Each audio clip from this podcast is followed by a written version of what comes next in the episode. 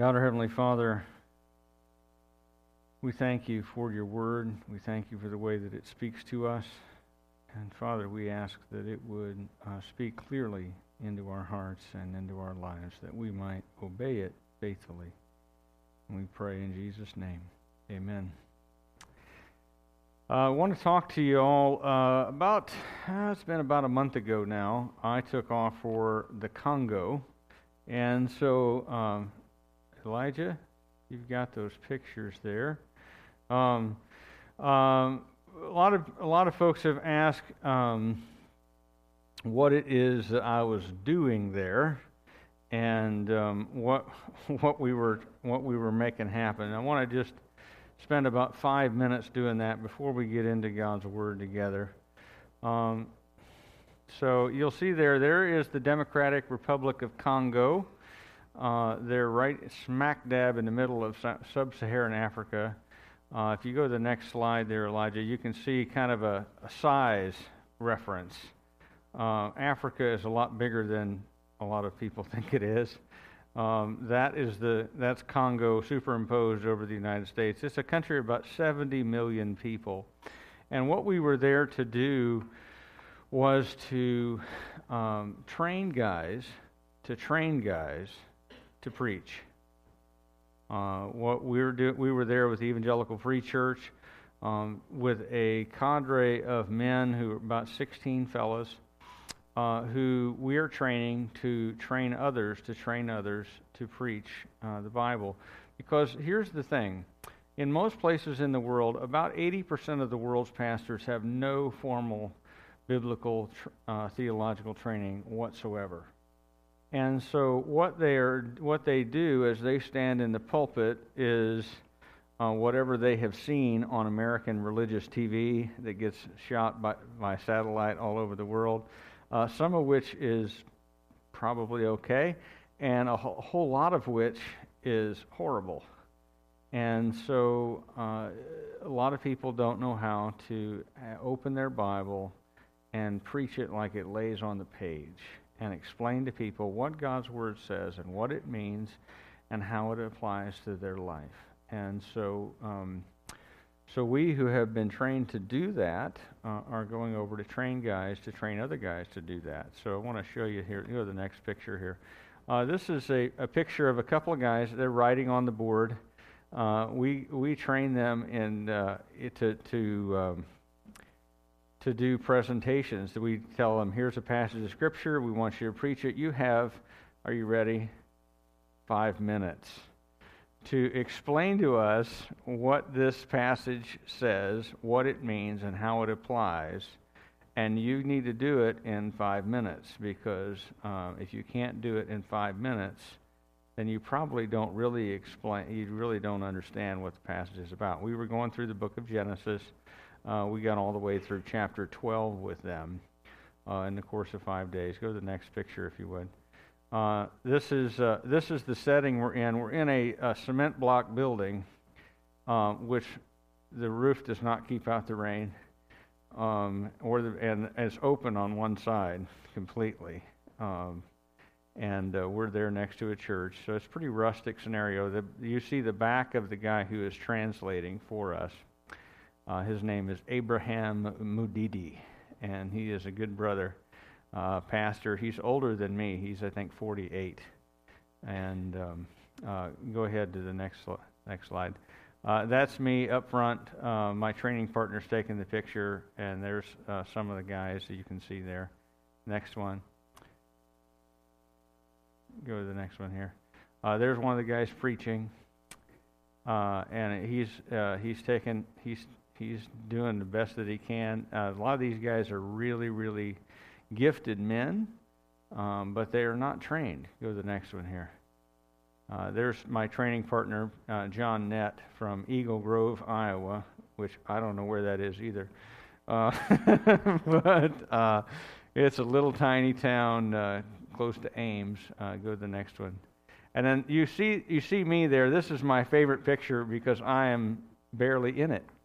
Um, you can just see kind of my shiny head there in the back. Uh, but to me, that picture symbolizes what it is that we are there to do. We are there to be in the background.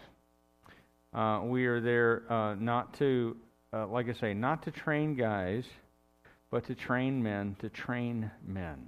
And so uh, this trip was the this was the third module in uh, a three-year program that goes nine uh, total sessions. Uh, they want me to come back next fall and do number six, and then the following fall and do number nine with the same group of guys.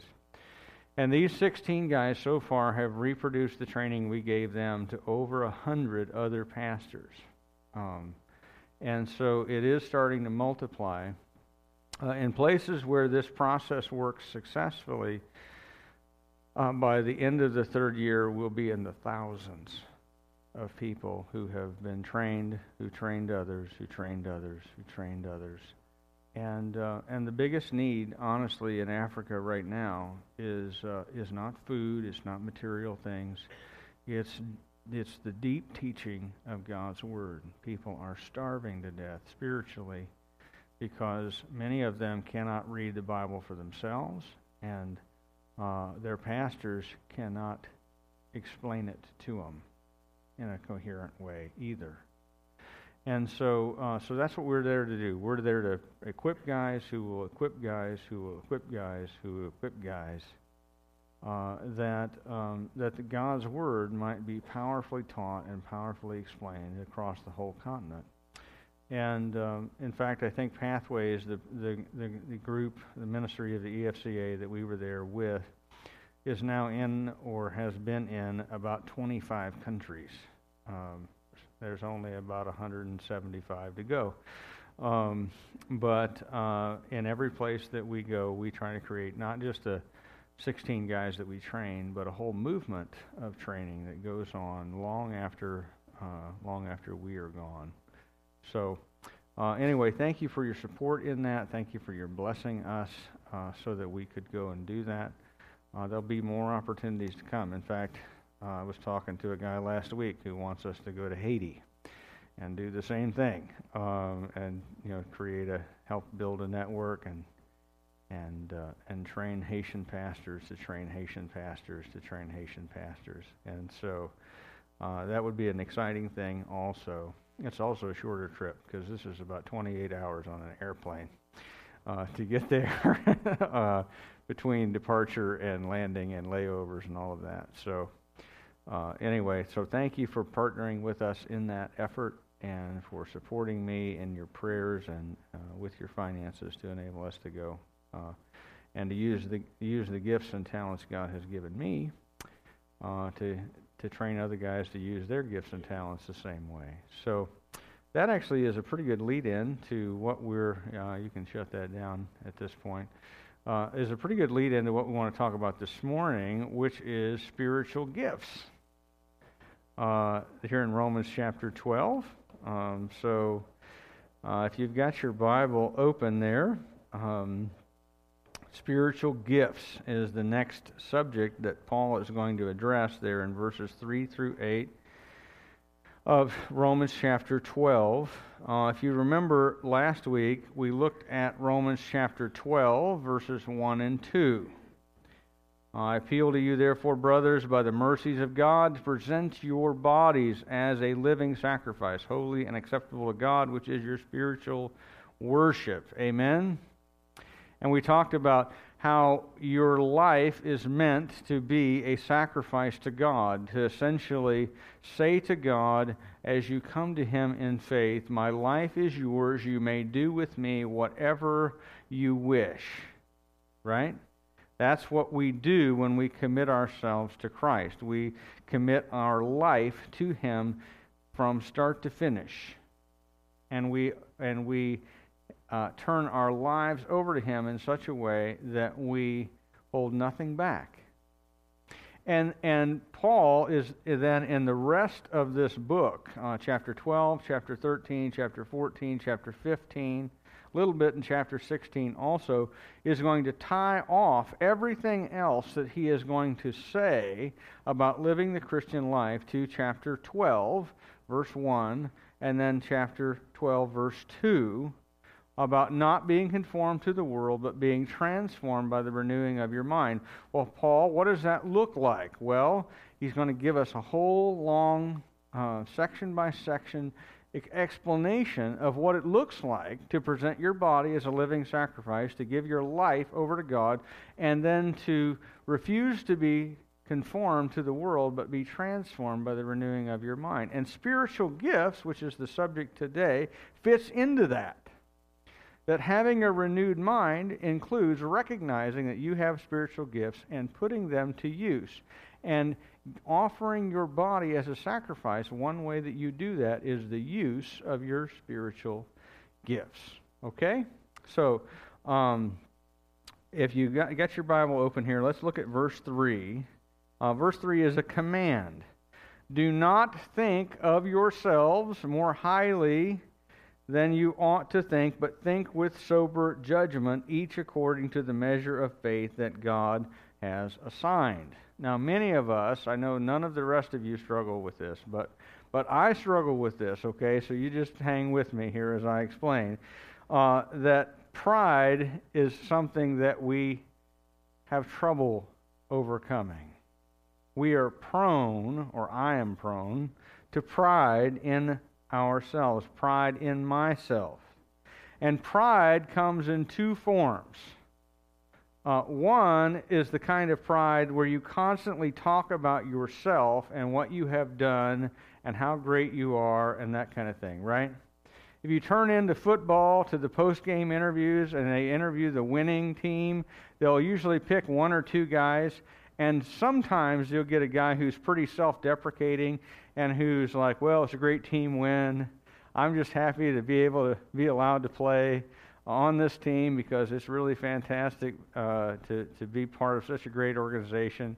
But every now and then you'll get a guy who has a little personality to him, who doesn't, who's not reading his the lines the PR department gave him, right? And he will say something like, you know, I'm the greatest cornerback to ever play this game. Or, you know, it's not surprising that I got that interception because, you know, I mean, it's me, right? That's one form of pride. And we get that, and we understand that that's pride. The other form of pride is a little subtler. It's, it shows up not in boasting, but in false humility. Humility is not thinking less of yourself. Okay? Just be clear on that. Humility is not thinking less of yourself, it is thinking of yourself less. All right? It is not thinking less of yourself, it is thinking of yourself less. Not having to be first and most important in everything. That's what real humility is. But false humility looks like this um, that it's the person who is constantly self deprecating out of a desire to have other people tell them how good they are. Right? Like, Hey, you're really you're really great at that. No, no, no, I, am not.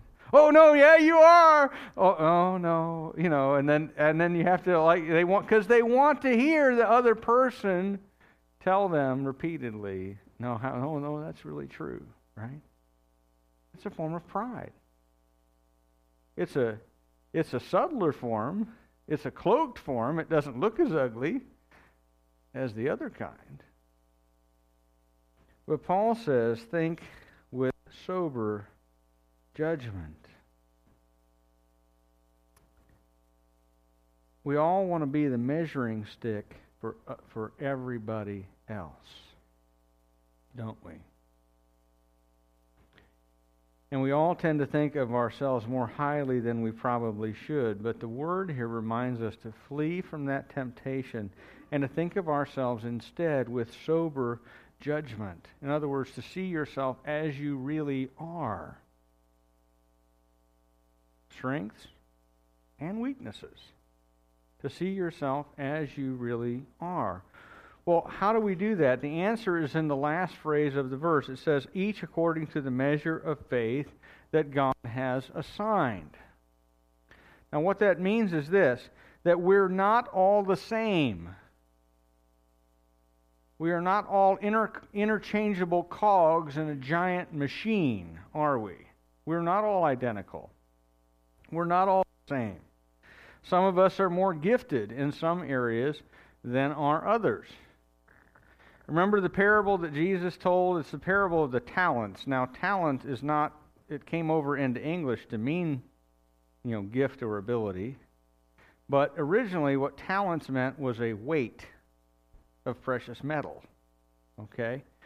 And he gave to one, the master gave to one servant uh, five talents, and he gave to another servant two talents, and to the final servant one talent. And the scripture says, each according to their ability. In other words, the master recognized that I've got three different servants and they've got different abilities, and I'm going to give them a proportional amount according to their abilities. In other words, the, the master did not give them all the same thing. Right? So some people who are tremendously gifted are, have tremendous blessings from God, five talents. Uh, some have lesser abilities, they get two. Some have l- less than that, they get one. But when the master came to settle accounts with his servants, he did not judge them based on what they had, but whether or not they used what they were given. Amen? Now, I'll just be honest with you, okay? Let me just shoot straight with you here, okay? I am not a five talent pastor. I'm not. I, I, there are lots of guys who are more gifted, more spiritual, um, better preachers. Say amen.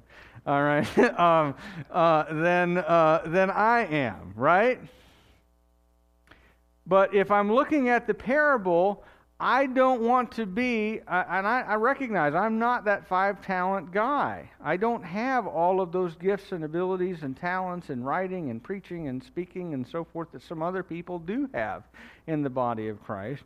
But, but I don't, I also don't want to be the guy who had one in the story, the guy who got his gift from the master and who did nothing with it right? I'd be very happy to be the two talent guy who got what he got and used it. Amen? And I think that is the calling for most of us. It's to recognize the full measure of the gifts that we do have, neither overestimating or underappreciating what we received, and recognize them as gifts, things that are not native to us, but things that are, have come to us, as the scripture says here, as God has assigned. In other words, I don't have less talent than some other people because somehow, you know, it's some deficiency in me. It's because God has assigned a measure to each one as He sovereignly pleases and chooses. And Paul himself gives us a good example of doing this, of a person who is looking at themselves with sober judgment. I'll look at the first phrase here in verse 3. Look at how he introduces this, this sentence. He says, By the grace given to me. You know what he's talking about right there? He's talking about the fact that he is an apostle and therefore has authority to give commands to people in the church. He's, his apostleship is solely, though, by grace, by the grace given to me.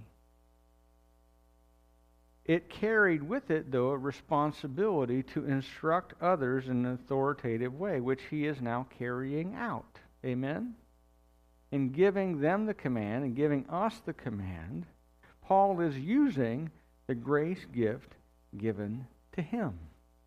And he's giving it to us in an, exa- in an exemplary way where he's saying, This is my gift. This is what I'm supposed to do. This is me doing it. And this is me telling you to do the same thing, to see yourself accurately. Another part, I think, of seeing yourself accurately is in verse 4 and 5. uh, which tell us, uh, if you look closely there at 4 and 5, uh, as in a body. It talks about how we're part of the body of Christ. The body has many members, and the members do not all have the same function. So we, though we are many, are one body in Christ and individually members of one another. In other words, here's the thing one of the most important things that we could know about seeing ourselves accurately is that we are not the be all and end all of the Christian community. That you are part, and merely part, of a larger whole, the body of Christ. Um, it is, in other words, and I know this is hard for us sometimes to get our arms around, but the big deal in Christianity is not just me and Jesus. It is not just me and my personal relationship with Jesus. It is also we and Jesus.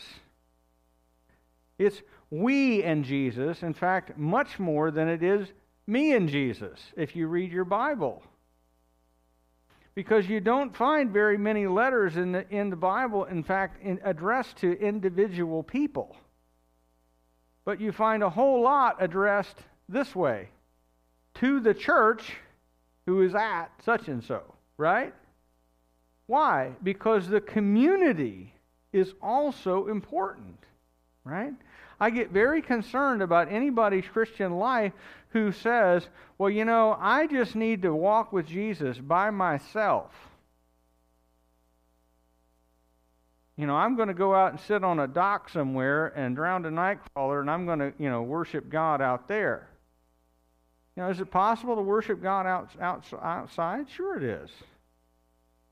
I've done a lot of it on the deer stand. It's great. Okay? Fact, I've recommended it to some to some young women uh, who who don't hunt. You know, you should get yourself a deer stand and go sit in it, be away from your kids for about two hours. It's great. okay, um, but there is more to the Christian life than just you and Jesus. We're also part of a larger whole, and we're meant to be connected together and we're meant to have a role and a function within the body of Christ, just like your body has a whole lot of different parts and they don't all have the same function. Uh, we're all also many different people, but together in Christ we form one body and we're part of one another. And by the way, it's important for the body to have all of the parts. Let me, let me just explain here a quick story what, I, what happens if you don't have all of the parts, right? Uh, imagine that you're four years old. This is this really happened to me. Okay, imagine that you're four years old and you're and you're asleep in your bed downstairs, and your parents are upstairs, and you have a fever, and it is bad enough that you're having nightmares because your fever is high and you're sweating and all this.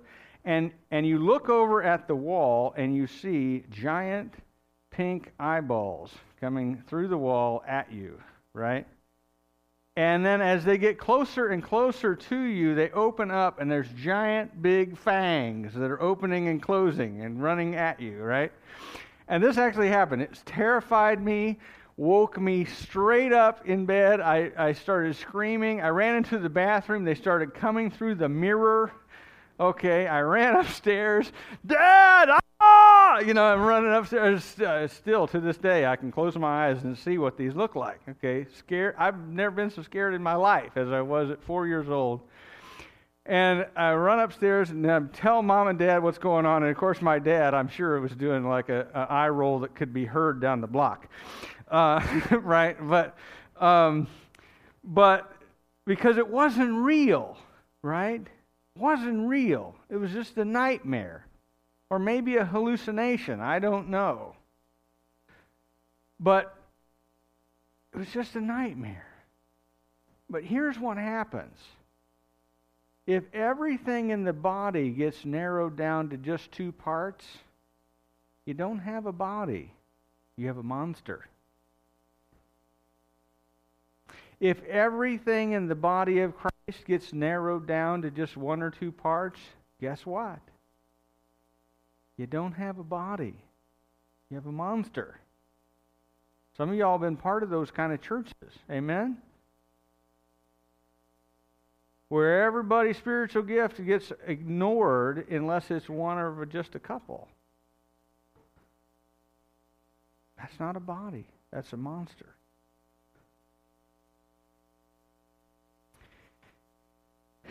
In the body of Christ, Jesus Christ has intentionally arranged the body with a variety of parts. And some are stronger and some are weaker, but all of them have their own individual functions. And all are necessary for the body to thrive. If you leave some out, what you get is a horror movie. Instead, what we need in the body of Christ is both the, the, the diversity of all of the various parts functioning and the unity of them all functioning together as a unit, right? So within the body of Christ, both unity and diversity have significance and value, that we're all different and yet we're all part of the same coherent thing. We all fit together, right? And you, they're all necessary. Every single part of your body is necessary. They even think now that your appendix, you, you could live without it, is probably necessary. That it does have a function. There are there is nothing useless about any part of your physical body. And in the same way, there is nothing useless about anyone in the body of Christ. We all have a necessary contribution and a necessary function and a necessary role that we are to fulfill. And if we're going to present ourselves to God as a living sacrifice, as 12:1 tells us, then we're going to we're going to need to see ourselves with sober judgment. We're going to need to see ourselves not with pride, not with false hum- humility, but as part of the body of Christ. And with a role to play and a job to do, and that our gifts come to us by God's assignment, and they are there to enable us to function as part of the body of Christ. And so then verses 6 through 8 tell us how to serve the body with your gifts. So let's look at the gifts here. Um, verse, uh, verse 6 here at the end, um, let's see here. Let me just read verse 6. Having gifts that differ according to the grace given to us, let us use them, if prophecy, in proportion to our faith uh, we have gifts that differ according to God's grace. In other words, this is underlining again the, the fact that it is God who assigns the gifts and the measure of gift that we get. It is His sovereign choice. Uh, God has created a whole lot of people who have better gifts than me, better gifts than you. He's also created other people who have different or lesser gifts than you, or different, different and lesser gifts than me.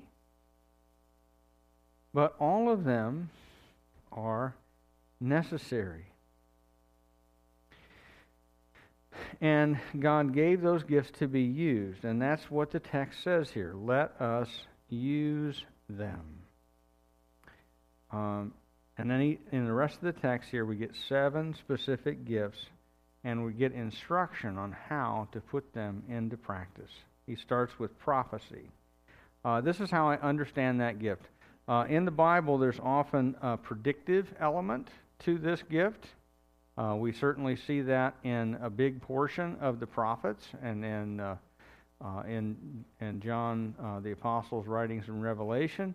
About about sixty percent actually of the of the Bible um, was predicted in some way uh, at the time it was written. Okay, so often with the gift of prophecy, there's some predictive element to it, but there's also mixed in with the gift of prophecy uh, an, an, an exhortation aspect to it, a hortatory aspect to it, where you are encouraging people, um, pushing people, prodding people toward obeying God. And the prophetic gift can be used in that way. Uh, prophecy is closely associated with the writing of the scripture itself. And so Peter, in his uh, in one of his letters, calls the Bible the the prophetic word. And so I'm not certain that God is continuing to raise up prophets, but I know that God has raised up prophets and that he speaks to us in the prophetic word from the prophets. Amen? And, uh, and if a person is a prophet, though, their gift is to be employed in proportion to the faith given, meaning you should not try to impress people with his or her gift if you're a prophet, uh, but speak only when convinced that the Holy Spirit is speaking through him or through her. Uh, and by the way, the rest of us in the body of Christ have the responsibility, biblically, to evaluate whether or not the word spoken lines up with the written revelation that God has already given. And by the way, God gave a standard for prophecy. Deuteronomy, I believe it's chapter 17, uh, God says, if the prophet speaks something and it's not true, uh, you're to put them to death. Okay. So, uh, 100% accuracy uh, on anything that you say uh, if you're a prophet. If you make a prediction and it doesn't come true, guess what? You do not have the gift of prophecy. And you should not claim that you do. Because God's word always is true. All right? Um, sometimes people want to fudge on that. They want to say, well, New Testament prophet might be different. I go, did God make a change somewhere? Because it didn't show up anywhere in Scripture that prophets could be his prophets could be fallible. Uh, in fact, uh, the Bible says 100% accuracy, or you're not a prophet. Period. Okay. Um, so you have a responsibility, though, in the body of Christ to evaluate whether or not uh, what someone claiming to be a prophet has said and whether or not it is uh, from God. If it lines up with Scripture, if it comes true, it's from God. If not, it's not. And you can safely disregard that person's claim of having a prophetic gift. Uh, the second gift is service, uh, which is simply meeting the needs of the church in all of the myriad ways that need doing. Uh, service includes everything from mowing grass, replacing light bulbs, emptying trash, making coffee, serving donuts, setting up tables, cleaning toilets, working in the nursery. Uh, all of the just myriad amount of just stuff that needs doing in order for the church to function. And a whole lot of people have service kinds of gifts where if something needs done, there's a whole bunch of us who will jump in and do that. And that's good. Uh, God has, has intended that it work that way. And you use those you use a service gift by doing those kinds of things. It's a doing gift. Uh, the third gift is teaching. Teaching includes all the ways that we instruct other people in the ways of the Lord. So it includes things like Sunday school and Awana and small group and Bible study and similar ministries uh, that are all designed to utilize a teacher's gift of passing on the truth of God's Word to other people and helping them to understand it and to apply it. Teachers need to teach, right? Uh, what do you call a guy uh, who says he's a writer who doesn't write? I don't know, right? I mean, a few words come to mind. Bum, you know. I mean, you know, I don't know, right? Um, what do you call a teacher who doesn't teach? I don't know, right? Uh, if you have a teaching gift, you're to teach. In fact, if you have a teaching gift, uh, very often you get antsy to do it if you haven't done it in a while. Some of you may have noticed if I've been out of the pulpit for very long, I get itchy, right? I get, in fact, I, a lot of times the first Sunday that I come back in the pulpit after being gone for a while, it's a long sermon because I've got all this stuff I've wanted to say, right? If you're a teacher, you have to teach. Have to teach. Uh, fourth gift is exhortation. Exhortation is uh, kind of a crossword puzzle word that means encouraging, prodding, as, as Hebrews uh, 10.24 says, spurring, right? Spurring's not always comfortable, but spurring people on to obedience. Encouraging other people to walk with God and to obey Jesus. This is a big part of what the Sunday sermon is for is spurring, encouraging, exhorting people to obey God, to live right according to God's word. Fifth gift is giving. Here the ESV has it contributing. Uh, God often blesses people with finances uh, to make other ministries possible. And to the people that God has given those gifts, he asks that they give generously. A spirit that recognizes that God has given generously to them. Now, by the way, if you're here this morning, it means you live in America. And we're abundantly blessed. Abundantly blessed, beyond measure blessed. And so all of us should be generous with our resources, with our time, with our money, with everything that God has blessed us with. That we recognize that everything we have is a gift. Everything we have is a gift. So be generous. Uh, the sixth gift is leadership. And here the word says that leaders should lead with zeal. Leadership should never be seen as a burden. Should never be seen as a burden.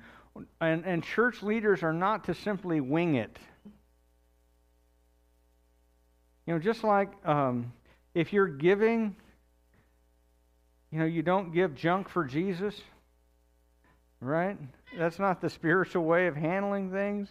It's to give off the top and the best of what you have to the Lord, not what's left over, right? In the same way, if you're a leader, if you're someone that God has gifted for leadership, uh, you are to lead diligently and with zeal, with preparation, with energy. This isn't this isn't a, a, situation when you're leading in the church where you just go, well, it's good enough for government work, right? No, there's to be zeal in what you do. Recognizing that this is not just a responsibility that we possess as leaders, but a privilege. Amen? That this is an honor that God has called me to lead other people into faith and relationship with Him and to point them in the direction that He is calling them to go. And so there's to be a zeal to it. And finally, the last gift mentioned here is sharing is showing mercy. And this is the gift that is caring for people at their point of need. It's the person who shows up in, at the hospital or at somebody's house when they're hurting or sick or lonely. It shows up in meals and money that's very quietly given. Uh, it shows up in helping people with things that they're struggling with. It, it shows up in counseling. as listening to people pour out their pain and praying with them and things like that. Showing mercy, though, the scripture says, should be cheerfully done. Cheerfully done. That recognizes that other people and their needs, again, is not a burden, but a blessing. A blessing that you get to bestow on them. That you get to be the voice of encouragement in their life. That you get to show up at their bedside. That you get to rake their leaves or clean their gutters or or listen to their heart as they open up to you. You do it cheerfully, with joy in meeting the needs of the wounded and the hurting and the needy. Now, these are seven gifts.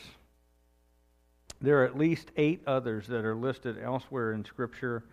Uh, the point is not necessarily, I don't think, to be exhaustive, but to give kind of a summary of the different kinds of gifts uh, and thinking of ourselves rightly, as verse 3 tells us, means seeing ourselves as part of the body and belonging to a body, and that we exist also to be a blessing to everybody else in the body with the gifts that we have. That the church does not simply exist for you. that you exist for it and for the other members within it. Right? I just want to want to just just as an aside here, okay? Whenever I hear someone say the church should dot dot dot my skin just kind of crawls just a little bit, okay? And I have to su- suppress a desire to say, I, I think you mean you should right? In fact, sometimes I don't suppress it. Um, but yeah, uh, you misspelled that. You, you, you, meant to say why oh you should, right? Uh, because the reality is that the church is not something that exists external to you. Amen? You are a part of the church. And the church is more than the pastor and the elders. And so when you say the church should, what you should say is we should. I should.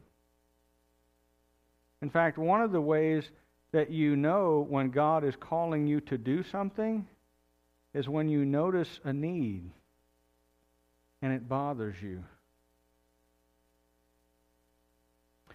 One of the very best ways to, t- and in fact, probably the most common question I get from people is Pastor, how do I know what my spiritual gift is? I learned this from Rick Rosetto. The very best question you can ask is what drives you crazy when it isn't done or isn't done well? What do you look at when you see when you when you see ministry happen in the church and you see something that just drives you nuts and you go, I wish we would do that different, you know, or I wish mm, someone would fix that, right? Whatever that thing is, that's probably something that God has wired you to meet that need. That God is calling you to serve in. That God is calling you to fix because it aligns with your gifts, which is why it drives you nuts when it's not done well or not done at all. You need to recognize that one of the reasons it bothers you so much is that it's probably something that you're gifted to meet and to do. Here's another suggestion for how to use your spiritual gift. If you don't know what it is, start serving somewhere. Now, please understand, I'm not I'm not down on y'all at all. In fact, I think of, of all the churches I've ever been in, we have the most active congregation that I've ever seen. Serving in lots of different ministries, and lots of us are busy. A big percentage of us are busy doing uh, a whole lot of things using our spiritual gifts. But if you're not serving somewhere, find an area and jump in there. Find something that bothers you that it's not done or not done right and start serving there. And if you experience God's blessing and God's pleasure as you're doing it, that's probably where you should stay and continue to serve. Regardless, don't sit and do nothing. Right? Remember, there were three servants in the parable one who got five talents because he was greatly gifted, one who got two talents because he was moderately gifted, and one who got one talent because he was only kind of gifted. But the only one that got condemned by the master was the one who sat and did nothing. Who did nothing. We are called to be faithful with the gifts that God has given us. Amen. And so it will not wash on the day when the Master calls us to account to say, I took your gift and I did nothing with it. Right? We do not want to be ashamed in the presence of the Master. We do not want to have our life be, as 1 Corinthians 3 talks about, wood, hay, and stubble, which is consumed. Scripture says there that the person himself will be saved but only as one escaping through the flames. Right? Everything in their life was burned up. They didn't do anything that counted for eternity, but they got into heaven. That's not the goal. The goal is to have a reward. The goal is to use your gifts to serve the body of Christ. Not just be someone who is ministered to, but also as someone who ministers. So let's use our gifts. Think of ourselves properly as part of the body and use our gifts to be a blessing. Let's pray. Father, we thank you that you have abundantly blessed and gifted us with all kinds of ways to serve you and to serve one another and to demonstrate love and care for the other parts of the body of Christ. Uh, Father, I pray that that if there's anyone here who um, is not doing anything, that they would find a place to use their gifts because they are needed. Uh, you have given us, given them to us because they're essential, and we are handicapped without them. And Father, I pray that you'd be working in us by your Holy Spirit to help us think of ourselves rightly, that uh, that we might see ourselves